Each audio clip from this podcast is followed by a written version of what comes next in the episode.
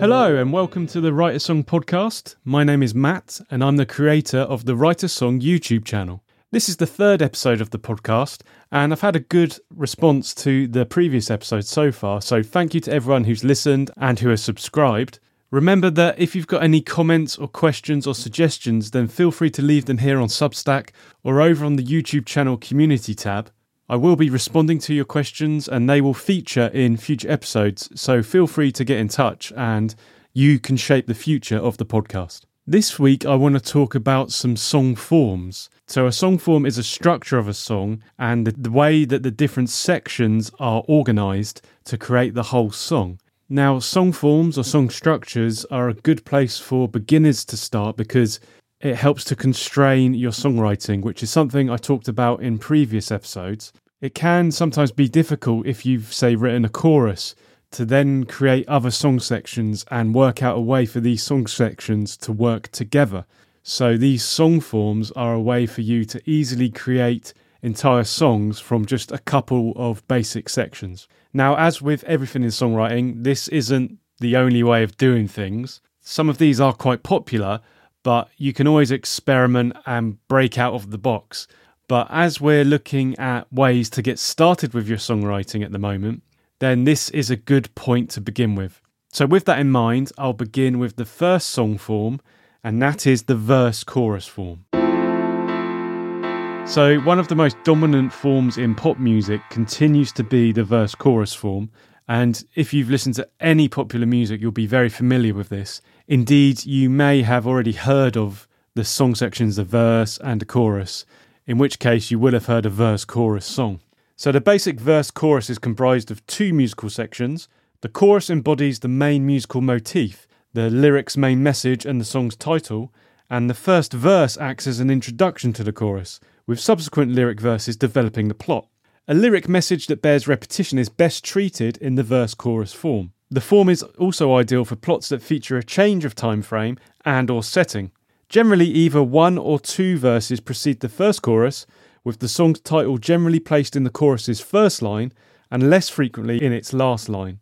So it's up to you how many verses and choruses you have in your song, but typically you might have two verses and two choruses. It's up to you though, because it depends on how long your song is, how long you're aiming for your song to be, and how many verses you need typically to develop the story that goes into your song. The first verse normally sets up the chorus, and then subsequent verses develop the story. So it will depend on how many verses you need to reach the conclusion of your song that you are looking for. This can be open to experimentation, it's not prescriptive. You might initially write two verses and then decide that actually you want to take the story of your song a bit further and therefore you need an additional verse. So that's something for you to experiment with. But certainly you will want two verses and two choruses to get going. There are also some variations you can make to the verse chorus form. So you could introduce a bridge. So this is a third section that is typically four to eight bars in length, and it serves as a contrast to both the verse's words and the chorus's melody. The bridge generally arrives after the second chorus, but that's a tradition and not a rule. As I always say, there are no rules and only guidelines when it comes to songwriting. A bridge can often also feature a guitar solo or another instrument solo or something to that effect. So it can really be a point in the song that you can experiment and, and vary what's already happened in the song. There's also another variation on the verse chorus form, and this introduces a climb. So a climb is a pre chorus, two to eight line or bar section that musically and lyrically seems to push out from the verse and climb up to the chorus. The form may or may not also contain a bridge. So a climb, as suggested, could also be called a pre chorus. It leads you into the chorus, so something distinct from the verse but that follows on from the verse. Sometimes it can be hard to define, and so some people may say, well, this is just part of the verse, or this is just the refrain in the verse. But if you think that maybe there's too much of a jarring nature, a jarring move from your verse to your chorus, you could consider a climb section, a pre chorus section that links the two. Maybe if you're thinking about chord progressions, say, it has a rising escalator chord progression, that is, you're putting the chords in Roman numeral order that lead up to the chorus, for example. Typically, in your chorus, you would have the highest melody points, the highest note in your song, And so maybe the pre chorus or the climb introduces notes that are somewhere between your lower verse notes and your higher chorus notes to bridge that gap, if you will. But again, you might not need one. So I would begin with a simple verse chorus section and then decide whether you want a bridge or decide whether you want a climb section between your verse and chorus. Okay, on to the next form, and this is called the AABA form. After the verse and chorus, the AABA form is the most frequently chosen by songwriters. Its flowing musical statement makes it best suited to convey one moment's feeling. It thus requires a consistent time frame, one viewpoint, and an unchanging setting. Traditionally, the form embodies four 8 bar sections, with the title either starting or concluding the A section. Because the bridge, or B section, functions as a contrast to the A, the best crafted songs respect the tradition not to recycle the title there. Whereas we had the verse and chorus previously, this takes the form that both of the kind of verse and chorus ideas are combined into the A section here. And this is a slightly different way of approaching songwriting, but very popular as well.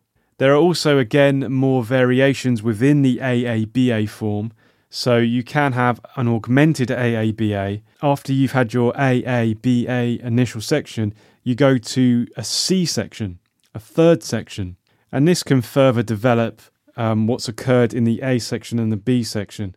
If you want an example of this, you can look to Sting's Every Breath You Take, which has a firm C section within the AABA structure.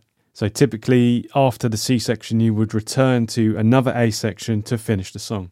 You can also have a more extended AABA form, so a longer variant that meets the demands of our three to four minute records. It lengthens the classic four section form to six sections. The last and third A generally consists of all new or mostly new words, some of which may reprise a line from the first A. Similarly, the second bridge may be all new words or a repeat of the first A if the statement bears such a repetition. So, as with the verse chorus form, you want to start with A, A, B, A, and then decide whether your song needs more developing. Has the story played out? Is there more to say? Because then you can decide to add more A and B sections or possibly a C section.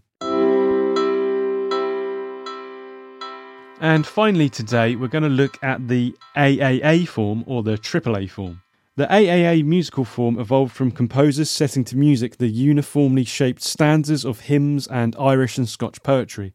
The form is still a staple with folk singers and other poetically minded lyricists and composers. Its longer length, averaging 16 bars, allows for short, self contained scenes or vignettes, thus making it ideal for a changing time frame or setting.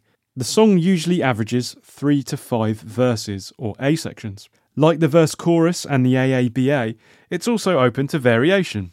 So the standard AAA will have a top line title at the beginning of each section. So you might think of this like your chorus in the first example, where the title of the song is repeated at the beginning of each section. You can also mix this up and put the title as the last line of your song section. And in these examples, the title has played a pivotal role. Um, it can often be an idea to begin your songwriting process by coming up with a title. If you're then going to use it as the hook or the main line through your song, as you saw, it doesn't matter what form you've taken AAA, AABA, or verse chorus, the title can then slot in and kind of highlight each section within each part of your song. Now, of course, you don't have to do this. There are many famous songs where the title doesn't feature at all. But again, if you're just beginning, this can be a nice thing to begin with that you've set in stone. You go, okay, I'll write my title, I'll work on making this as memorable as possible. The title is then going to feature throughout the song and form part of my hook. And then subsequently, if you're writing your melody, you've already got your title, so the, the title can influence the melody that's going to feature in these prominent parts of your song. So it's quite a nice way to begin your songwriting. As I always talk about constraints, it's a nice constraint to have that can get you started. You don't have to be too clever with your songwriting, particularly when you're first starting out. And this is a great constraint that can work well for you. One more form of the AAA title that I haven't mentioned is with a closing refrain. So many AAA songs feature a repeated line or two at the end of each stanza or the end of each A section called a refrain, which may or may not embody the title. So a refrain is like a repeated hook. You could say that it's its own distinct mini section at the end of each A section that ties the song together, that binds it through a common rhythmic or melodic idea. In some lights, you could say it's a mini chorus, but it could just be a single sentence, a single line. So it's almost smaller in nature than a, a separate song section. But it follows similar principles. Your your idea is to create a hook, the high point of a song that keeps on repeating. So the the verse, the other parts of the A section take you somewhere else, and then the refrain always comes back. Or if you're trying to be more clever, the refrain stays the same, but it takes on different meanings from the other parts of the A sections that flow through your song. Um, you can work on interesting wordplay or double meanings, that kind of thing, if you want. And so, with these three song forms, you really encompass the whole range of songwriting that so many songs will draw on these forms, these song sections, these song structures. And if you listen to music that you like, you will come across these forms again and again and again. They cross genre, they cross time periods. In certain times, some of these sections are more popular than others, but they will repeat again and again and again. As with so much in songwriting, certain things are popular because they work well. Now, you might think, well, I want to stand out, I want to be unique. Why should I copy what's already been done? Well, as I've said before, if you start with something that's worked before, you can always use your creativity to then break out of it or then alter it slightly to work within your song. So maybe you've got an AABA form and you start with that, and then the song takes a life of its own and it's actually become something that has five separate song sections. But the germ of the idea, the core of that song has come from the AABA section. So I would start looking at songs that you like artists you like and looking at their songwriting. What form have their songs drawn into? Take a song you like and look at the form of that song and work out for yourself okay, here are the sections in that song. I think this is in this form. And then from there, you might begin to write your song with a similar form and you might complete a song in that way, and that's fine. Or you might start developing your own style that doesn't fit into any of these forms, but has been influenced by these forms. So, hopefully, that's something to help you with your songwriting this week. I hope that's been helpful. As always, if you've got any comments, questions, or suggestions, please leave them here on Substack or over on the YouTube channel community tab. I will always respond to comments and questions, and any good ones will help to shape future podcast episodes. As I said, this podcast is shaped by you, it's for you, and it's more of a conversation between me and you. So feel free to leave your comments and you can help to shape the future of the podcast. So that's it for this week. I hope this helps your songwriting. Good luck with your songs this week, and I'll see you next time. All the best.